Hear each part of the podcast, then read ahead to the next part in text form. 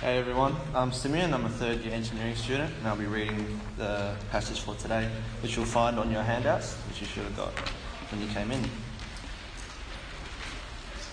So, Galatians chapter 5, verse 1 to 15. It is for freedom that Christ has set us free. Stand firm then, and do not let yourselves be burdened again by a yoke of slavery. Mark my words. I, Paul, tell you that if you let yourselves be circumcised, Christ will be of no value to you at all. Again, I declare to every man who lets himself be circumcised that he is obligated to obey the whole law.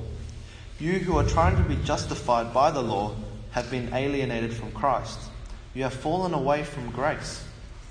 For through the Spirit we eagerly await by faith the righteousness for which we hope.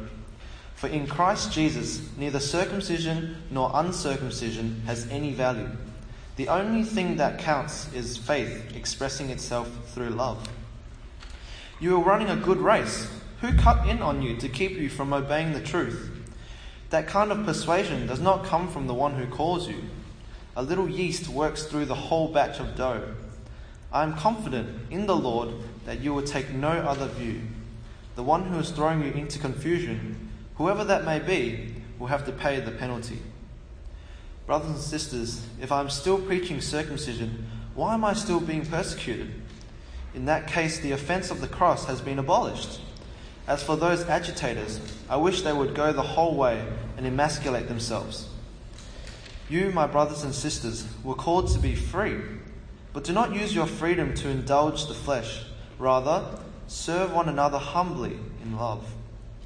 For the entire law is fulfilled in keeping this one command love your neighbor as yourself. If you bite and devour each other, watch out, or you will be destroyed by each other. May God help us to understand these words. I guess freedom is something that we all love. The freedom of being a uni student, the freedom of Easter breaks, the freedom of holidays. Intuitively, I think freedom is a desirable good thing. Slavery, well, who wants that? Uh, slavery is when you've got little or no choice. You're restricted. Somebody else is there oppressing you. And so when uh, companies want to advertise themselves, I've noticed no one calls themselves slavery furniture. It's freedom furniture. There's even a, a, a uh, business up in Subiaco called Freedom in 60 Minutes hypnotherapy um, consultation. Now, there's a, a move today, I think, of those who want to say if you really want freedom, religion is the last place to look. There's an organisation in America, a very popular organisation called Freedom from Religion Foundation. And it's doing all sorts of activities trying to persuade people that if you want freedom, well, religion won't give it to you. Now, that's really the issue we want to talk about today. Does Christ give us freedom? The concept of freedom, in one sense, is pretty straightforward, isn't it? To be free is to be unrestricted, it's free to do what you want. But actually, we're not free to do what we want. If, if I want to grow fruit on the end of my fingers, I don't think I'm free to do it. It's just not who I am. If I, if I want to stay young forever, well, that ship's gone. We're limited in our freedom by what we are. But also, just doing what we want to do doesn't always lead to freedom. In fact, often doing what we want to do leads to addictions, which are a long way from freedom. You know, I really love to take those substances. They make me feel so good, but soon I'm a complete addict. I'm in slavery to whatever it was that I was taking, or to porn and sex, or even just to bitterness just doing what I want to do doesn't always seem to deliver the goods of the sort of freedom that we crave. Because what we want includes the urges and drives that enslave us. So, where do we find freedom? Well, here's Gary the goldfish. What's freedom for Gary, do you reckon? There's a bid for freedom, you can see it in the photo. He's decided he doesn't want to be restricted by bowls and water. He'd love the freedom of outside. Is that really freedom, though? It's going to be disastrous, isn't it? And you can work out what's going to happen unless his owner comes home soon, picks him up off the floor, throws him back in the, in, in the bowl. He's going to die. What would, it, what would freedom look like? In a sense, freedom is only available when you're in the environment you're designed for. But that raises the question what's the environment we're designed for? That's harder to know. Physically, it's fairly obvious. Freedom is when I've got fuel, I've got rest, I've got exercise, I've probably got no assignments to do. But more psychologically, personally, spiritually, more deeply, what is the environment I'm designed for? Where do I find unfettered uh, freedom? Is it in just unfettered instinct? I suspect not. The other obvious problem with this sort of freedom we're talking about is when I'm free, it tends to make other people slaves. If I'm free to listen to the music I like at the volume I like, what happens to you? You're enslaved to my music. You've got to listen to my music at my volume, whether you like it or not. That's hardly freedom, is it? And so our solutions in our current culture are either to live alone, uh, put the earbuds in, just have your own little castle all to yourself, or try and do this horrible balancing act where we balance my personal freedom with your personal rights. And we don't know how to do that. It's an impossible uh, balancing act to try and carry out. Well, freedom.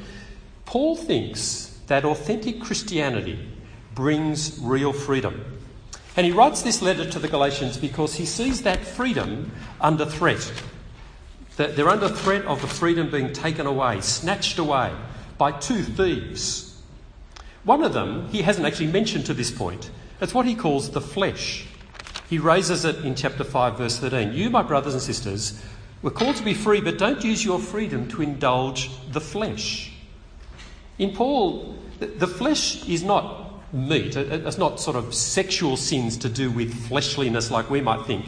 The flesh is that fallen human nature, that bias towards self indulgent and self centered evil, which includes things like jealousy and slander and rage. In verse 15, he says, If you bite and devour each other, watch out or you'll be destroyed. He actually he describes it as if that's actually happening in Corinth, uh, sorry, in, in Galatia. They are biting and devouring each other. There's mutual self destruction. He pictures them like a, a, a, school of piranha who suddenly turn on each other, devouring and biting each other. That's not freedom, is it? But the other thief that's been on centre stage through most of Galatians is the law. The law that God gave Israel in the Old Testament, those 613 commandments that regulated much of life for Israel. Paul says that doesn't bring you freedom. The agitators, these external people coming in, are pressuring the Galatians to obey the law. But Paul said to them, if you were with us last week, the law was really just a guardian, a personal nanny. Essential when you're a child. It regulated your life, but it's past its use by date now because Jesus has come. A whole new situation has come in. And chapters 2 to 4 is the explanation of that. I hope you're with us and Hope you're persuaded by it as Paul uses theology and history and personal experience. But today we finally get to the application of that theory, that theology. If you've been a little bit disappointed so far that come to public meetings and where's the application? Well, here it is. Chapter 5, verse 1. It's for freedom Christ has set us free. Stand firm then. Here's the application stand firm and don't let yourselves be burdened again by a yoke of slavery. This is what to do. The big push of these intruders is circumcision. They're saying you must be circumcised. The law says it, it's a matter of obedience. And Paul says, don't give in to their pressure. Verse 2 Mark my words, I tell you that if you let yourselves be circumcised, Christ will be of no value to you at all. Verse 4 You who are trying to be justified by the law have been alienated from Christ and fallen away from grace. Do you see what he's saying? He's saying if you give in to their push, their compulsion that you be circumcised, you are trying to justify yourself by the law. Now, in one sense, that's not what the false teachers are saying. They're saying, no, Jesus justifies you. We know that, we agree on that, but you must keep this law as well. And Paul's saying that's a fatal mistake. If you think that you have to do it, then you're putting it into that sacred space of the law. And to do so, he says, is to alienate yourself from Christ and to fall away from grace. That is, not to be Christian, to not be saved on the last day, not be justified when Christ returns. And so he says to them, Don't get circumcised. Now, at this point, if you're thinking, I suspect it's a little bit confusing for you uh, in some ways. Is he saying, you know, on the last day, God's going to be there and he'll say to all the blokes, come on, whip your dacks down. Let's see Circumcised, out. Uncircumcised, okay. Circumcised, every circumcised person is out. Is he replacing one law, you must be circumcised, with another, you must not be circumcised? No, he's not doing that. In fact, he says in verse 6 circumcision nor uncircumcision has any value. It's because neither of them matter. That's why you mustn't do it. Is he saying you must stop circumcising anyone at all?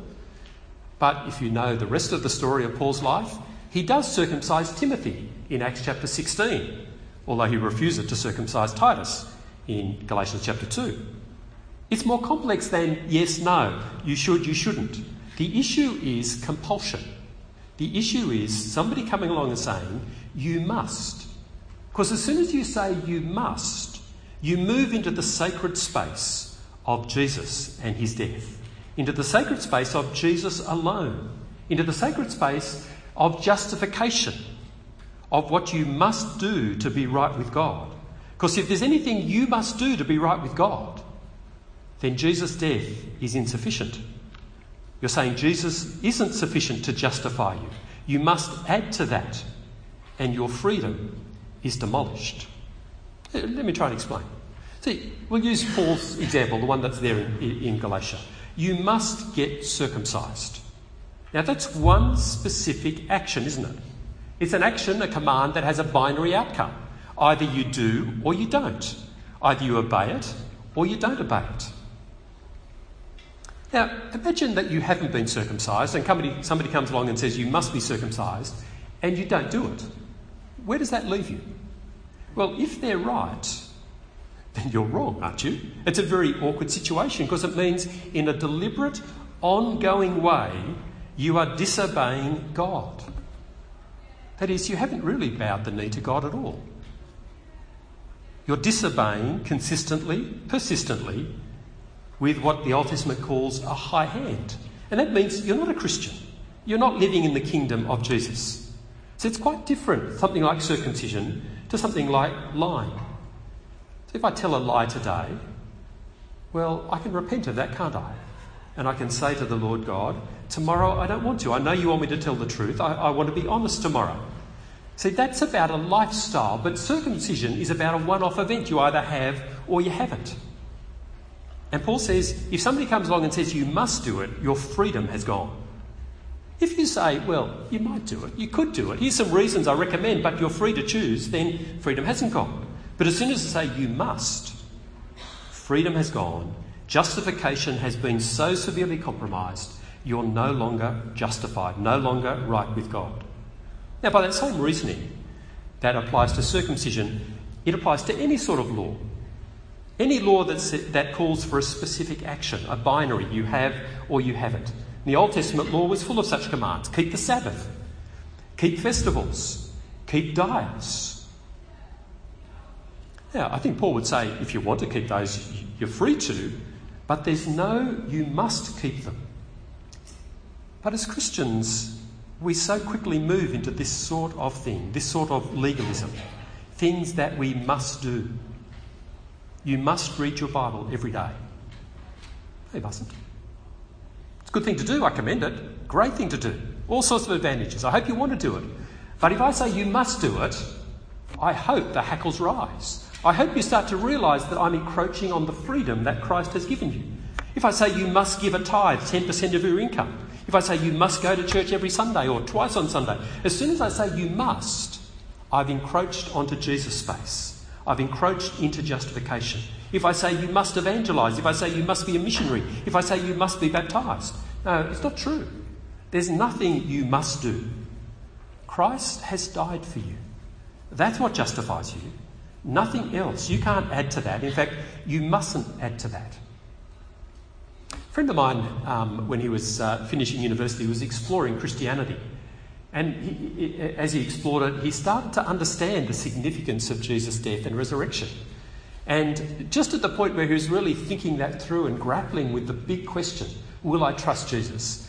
He, he got a job, just graduating, and moved overseas to the US.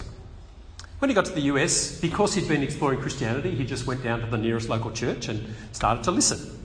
And that church was a terrific church in terms of welcoming him. He ended up uh, being boarded in the, the house of the pastor and his family. They were really good to him in all sorts of ways. But as he listened to what they said, the church said to him from the pulpit and from what they believed in, in their official doctrine, You must be baptized. And that threw my friend Graham into, into confusion because he'd heard that it was Jesus not getting baptized. And so he did what he should have done. Rightly did it. He went back to his Bible, he pulled it out, he started reading it. And he read Galatians. And he worked out that they were wrong. In fact, he worked out that if he now got baptized because they were saying you must be baptized, he would forfeit salvation. He realised he mustn't get baptized while they were saying you must. Do you see the issue?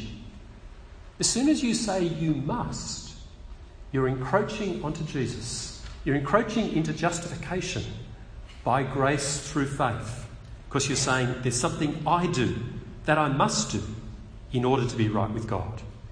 No, there are no musts. And if you read the whole New Testament, there are no laws like that for Christians. There are lifestyles, yes. There are boundaries, but there are no laws where you can say, yes, I've done that, tick it off, I've kept the law. There are no rules like that at all. You really are free.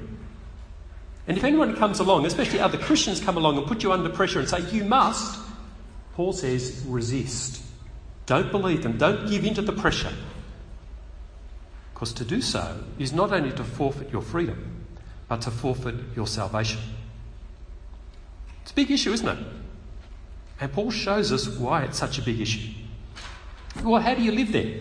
Well, in verses 5 and 6, he gives us some direction pointers, which he's going to pick up later in that letter, which uh, Ben will take us through in the next section. In verse 5, he says, For through the Spirit we eagerly await by faith the righteousness for which we hope. For in Christ Jesus, neither circumcision or uncircumcision are any value. The only thing that counts is faith expressing itself through love. We're longing for real righteousness. And that's a product not of laws and rules you must keep, but of the Holy Spirit and faith. And in verse 6, he talks about faith working itself out through love. See, faith in Jesus inevitably produces love. So, where's the connection? one's faith, one's love. Aren't they different? No, because the Jesus you believe in is the Jesus who loved me and gave himself for me. That's what I believe in. That's what I trust in. I trust in somebody who loved me, loved me to the extent, to the, to the limit of giving himself for me, the unlovely, the enemy. If I trust in that, in a sense, I'm trusting in, I'm staking my, my whole future on love, on the love of Jesus. Now, if that's true, if I've taken that to heart, if I'm convinced of that, if I've experienced that love, if I've been loved like that, that will overflow into love for others. But a law can't do it. Just finding a piece of paper each morning that says, Love your neighbour, that's not going to get me to love people like this. That'll just be a burden. But when I know, when I believe in the Jesus who loved the unlovely, that shifts my heart. That produces love. Well, there's the law. What about uh, the agitators? Well, in verses 7 to 11, Paul is not so gentle on the agitators. He turns his attention to them. In verse 7, he accuses them of cutting in on the Galatians. It's like they're running this race, they're doing really well, they're going to win the gold medal, and somebody comes along and trips them, and they just go flat on their faces. At least that's what they're trying to do. And in doing so, in insisting on obedience to the law, ironically, Paul says, you stop them obeying the gospel of God's grace. You prevent obedience.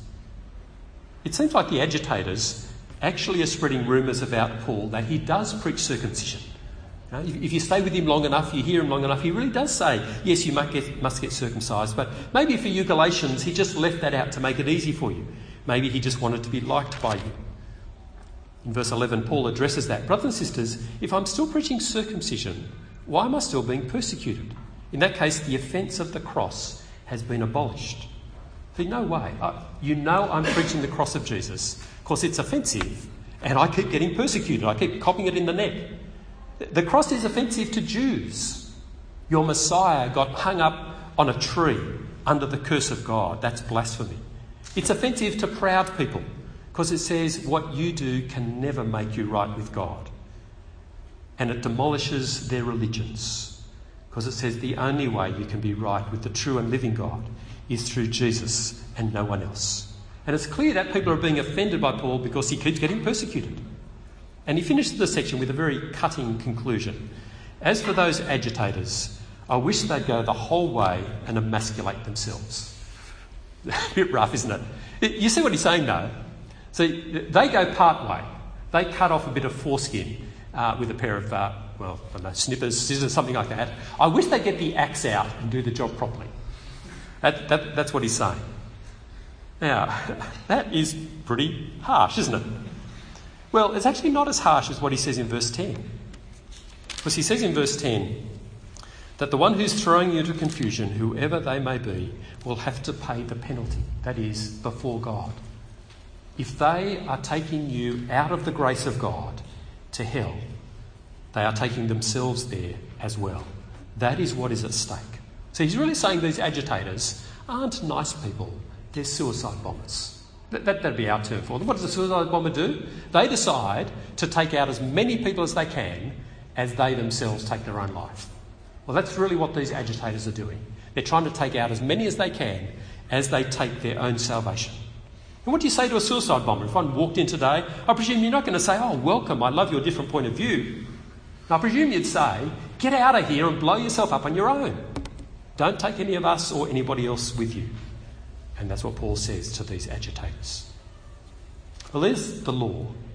Secondly, he talks about the flesh, verses 13 to 15, the dark side of human nature, the dangerous side of freedom because it so often devours us. In verse 13, he warns us against giving opportunity to the flesh because it enslaves us, and it so easily does. You know what it feels like when you lose your temper? Uh, we do it differently, don't we? Uh, people talk about some people are rhinos, some people are, are, are porcupines. Uh, different ways of losing temper. Some people just lose their temper and they, they go at you in a, in a rage. Other people just curl into a, a little ball like a, a, a porcupine and poke the quills at you and give you the cold shoulder treatment. The explosive or the quiet fury. Now, when you lose your temper, what's happened? Well, in your freedom, you've chosen to act in a certain way, haven't you? But you so quickly find yourself, I so quickly find myself, under its control. I'm no longer free. My temper, my fury has taken over. It's, it's grabbed hold of me and I can't shake free of it. I'm no longer free. Well, what's the alternative to that? Well, verse 13 rather serve one another humbly in love. I think that's actually the only alternative. To move from that self focused, instinctive to other focused. Through love, be a slave to one another. And at this point, Paul is actually paradoxical in his, in his language. How do you stop being a slave? By voluntarily being a slave. How do you stop being enslaved to your own sinful nature, your own flesh? By voluntarily, voluntarily becoming a slave to others. Martin Luther put it this way He said, A Christian man or woman is perfectly free, Lord of all, subject to none. And a Christian is a perfectly dutiful servant of all, subject to all. It's both together. Remember Gary the goldfish?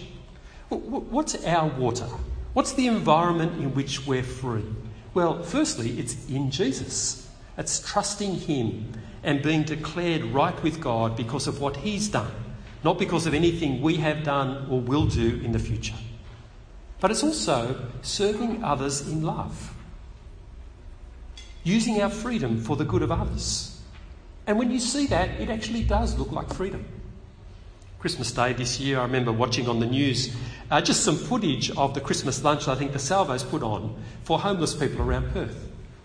And you know, stacks of people, they're getting magnificent Christmas fare. It, it, just looked good. But when you looked at the faces of the servers, those who are dishing out the food, carving up the meat, uh, collecting up the empty plates, washing them up, they didn't look like slaves. They looked like free people. They were smiling, they were enjoying, they were, they were free. They were being what humans are meant to be. Like Gary back in the bowl, in the water. So let's go back to verse 1. Because this is the crux. This is what Paul wants us to do. He says, if you're a Christian, it's for freedom that Christ has set you free. Christ really has set you free. He died, He took your curse on Himself The curse I deserved and you deserved. He took all of it. No curse remains. And therefore you are free. There's nothing you have to do to earn your salvation. There's no hoop you have to jump through. There's no law telling you you must be here at this time and there at that time. You're allowed to eat this but not that. God is not watching over your shoulder saying, Don't you dare touch. If you do, you're out of here. You can actually ask the question What do I want to do? What do I want to do today? What do I want to do after this talk? What do I want to do at the moment? Do I want to listen or don't I want to listen? You are free, just like that plastic bag. Can I ask, is that actually your experience of being a Christian? I, I hope so. Because that's the experience of authentic Christianity. But so often we muck it up, don't we? We're, we're often just drawn to the safety of rules. Because if I've got a rule to keep, I don't have to keep thinking. I can just say, I just keep the rule. Tick the box, I'm done, I'm out of here. And often when we become Christians, what we hear from others is, oh, great, you've become a Christian. Here's a truckload of rules you've got to keep now. Preachers, people like me, do it so often. We say to, to, to, to Christians, you must do this, you must do that. Have you heard that? Please, if somebody says that to you, blow a raspberry at them. No, you mustn't. Don't let yourself be enslaved. Christ has set you free. What for? For freedom. Freedom in itself is good. That's what Jesus died for, to set you free. If somebody says you must, resist. If they insist, refuse. Augustine said, Love God and do what you please. I think Paul would put it slightly differently trust Christ and do what you want. There really is Christian freedom. And Paul says, stand firm. Don't let anyone enslave you. Stand firm in the freedom that Christ has given you. Well, my guess is that's raised all sorts of questions and, and difficulties. So let's go. What, what do you want to ask? What do you want to comment?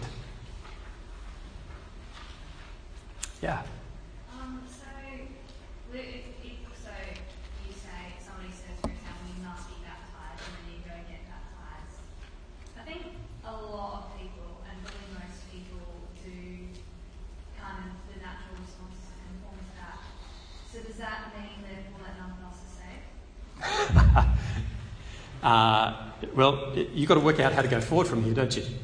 My friend Graham, who went to the US, when he got back to Australia, he got baptised because no one was saying you must. It's a good thing. He saw the value of it. Uh, but while people were saying you must, he rightly resisted. Now, if you've done it, for example, baptism or circumcision, because you have been convinced that you must, where do you go forward? I presume you repent of that.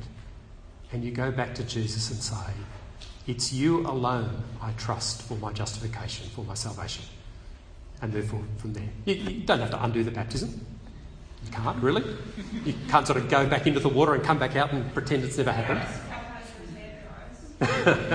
yes, the, the Atheists and Agnostics Society were using a hairdryer on their day, yeah. offering to unbaptise you.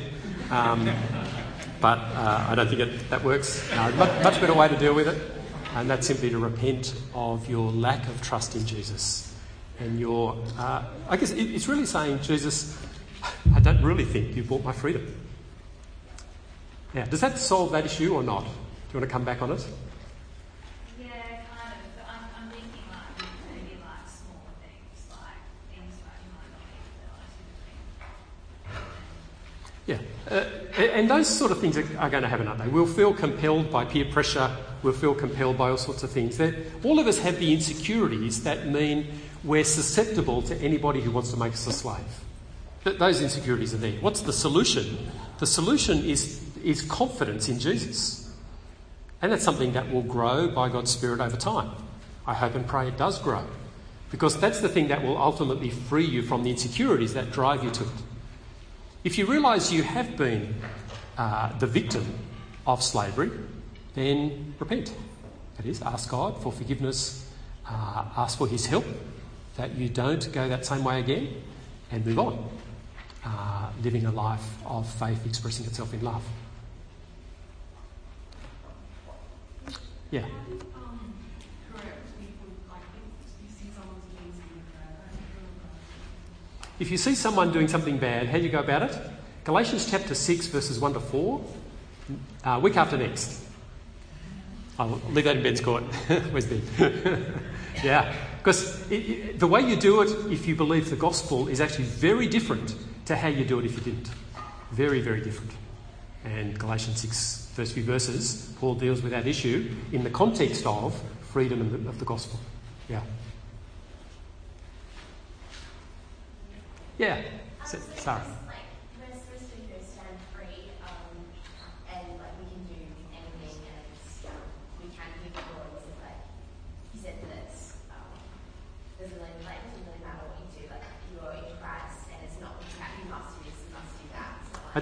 Yes. So can I backtrack one bit? I didn't say it didn't matter what you do. I said uh, that you uh, there are no musts. Yeah, yeah, but if there's no must, then to keep the law, it wouldn't be a must, but it would be okay to. Um, is it okay to keep the law? Yeah. Uh, it's okay, while it, it, but it depends on your motive for doing it. So there are there are two motives for keeping the law. Two possible motives for keeping the law, I think.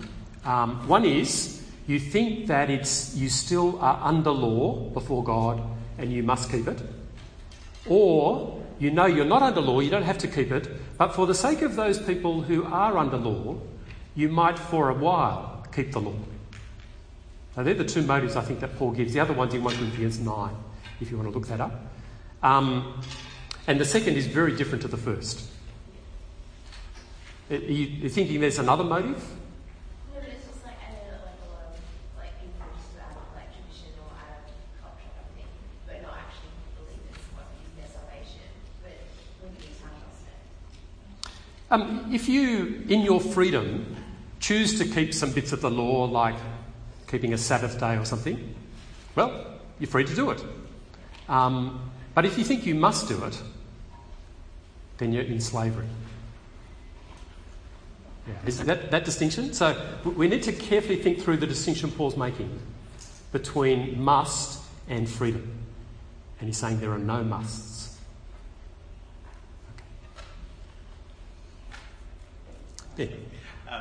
Um, if there's, if we're not supposed to keep the law, but we're guided by love, sometimes it's not quite clear. We're a bit confused about how to love people if the rule is just love, how do you get any sort of content to that? Thanks, Ben. So the question is if the rule is love, how do you get content to that? That feels like it could just degenerate into sentimentality or something. Um, yeah, that's right. Um, uh, I think what Paul would say uh, um, is that. Uh, um, I'm trying to think which, which of a number of passages we could go to. Come with me to Titus chapter 2 verse 1. Titus chapter 2, verse 1. Uh, Paul says to Titus, who's the elder of a church, You must teach what is appropriate, what accords with sound doctrine. Now, what's sound doctrine? Sound doctrine is the, if you like, it's the worldview that the Bible gives us about what it means to be a human, what we've been created for, our nature as humans our nature as men and women, uh, the sort of uh, society and community that God wants to build. Now, that's reflected in the law, but actually, it's our doctrine that gives us our behaviour. The law is a shadow of it, but it, it's, it's the doctrine that helps us work out. For example, the doctrine of men and women and marriage tells us that adultery is wrong. It's always wrong because it goes against uh, sound doctrine. Not because there's a law that says you must not commit adultery, that's somehow arbitrary or whatever. Um, and so, sound doctrine will give you the ethical directions and the lifestyle that is good and pleasing to God. Um, but we don't do it by law, we do it by sound doctrine. That, that's a short answer.